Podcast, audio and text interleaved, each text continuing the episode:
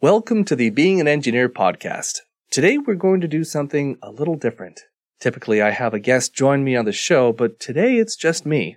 You see, over the years, I've learned and developed a variety of principles for growing my team of engineers. And make no mistake, it's often them that help me grow. Anyway, I've been writing these principles down and have a good sized list of them stashed away in my notes now. Over the next several months and perhaps beyond, I'm going to publish a series of these mini podcast episodes, maybe five minutes long each or so, in which I share one of these principles. Today, I'm going to start with something I call Goldilocks challenges and how we can use them to help our engineering teams and really anyone in life we have the opportunity to lead grow. I'd love your feedback on these mini podcast episodes, so please send us an email at podcast at teampipeline.us and let us know what you think. That's podcast at teampipeline.us. Or better yet, leave us a review in whatever platform you're using to listen to this episode. And now, without further ado, here are my thoughts on how to help engineers grow using Goldilocks challenges.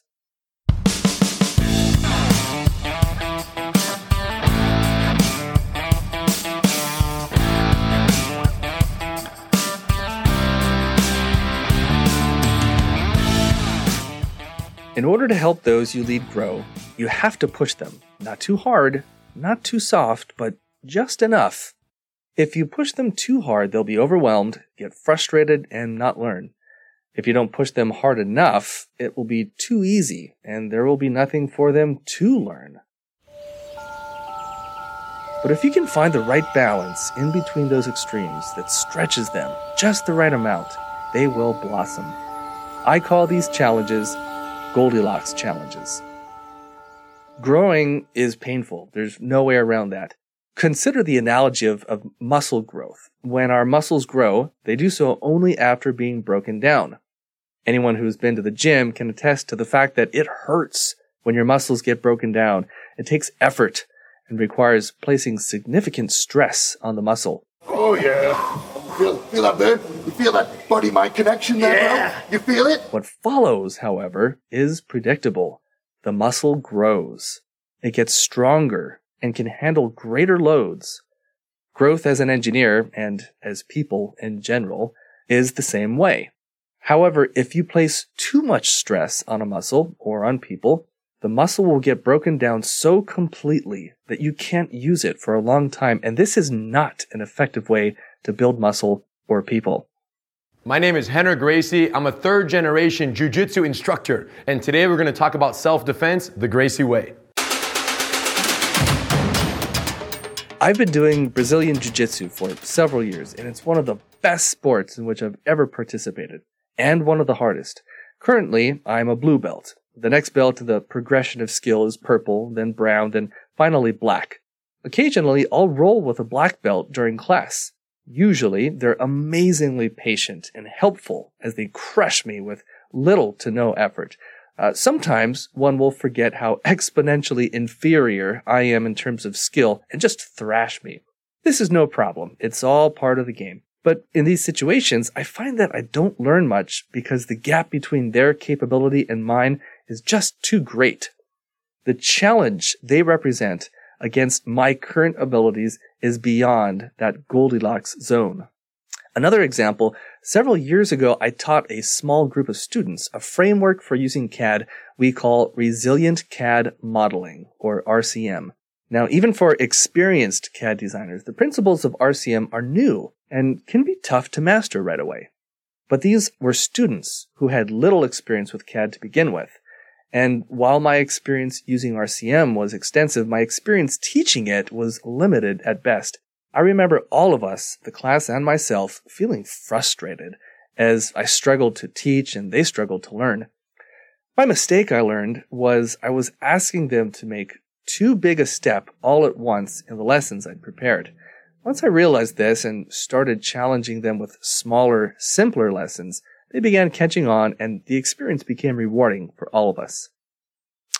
As we lead other engineers, it can be difficult to know where that Goldilocks zone is. How do we know if we're asking too little or too much of our team? The answer lies in a combination of observation and frequent communication with the individuals we're leading.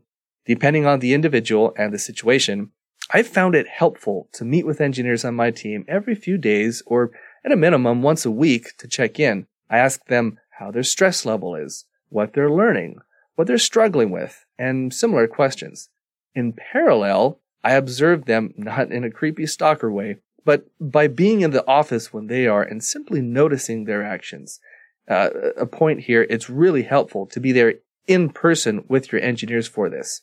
Are they getting stuck somewhere? Are they communicating effectively with others? Are they anxious or projecting confidence? Sometimes engineers are so committed to their own growth that they don't like to admit they're struggling. This is human nature and completely normal and understandable, particularly for those who are especially driven. For this reason, it's important for us as engineering leaders to make sure our team feels psychologically safe sharing when they need help. A good way to do this is to set that expectation up front. You could say something like this. Hey, I'm going to ask you to do something that might be really tough at first. I want you to struggle through it as best you can, but if you get to a point where you're just spinning your wheels or feeling overwhelmed, please tell me so I can help you.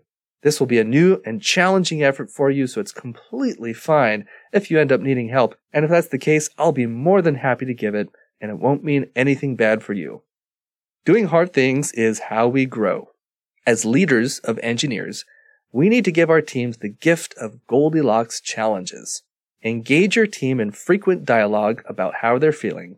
Observe them as they work. Casually, almost passively, don't be overbearing. Let's not step in right away just because they're struggling. Struggle is good. Not too much, not too little, but just the right amount.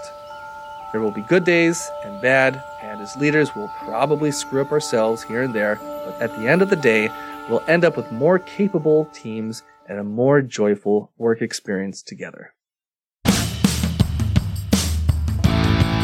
If you've ever wanted to meet us in person, this is your chance. We'll be exhibiting at MD&M West in Anaheim, California next week, Tuesday, February 7th through Thursday, February 9th at booth 2640. We have some cool new tools we've developed for R&D and engineering teams that you can come demo at our booth and it would just be fun to meet our podcast listeners in person. See you then.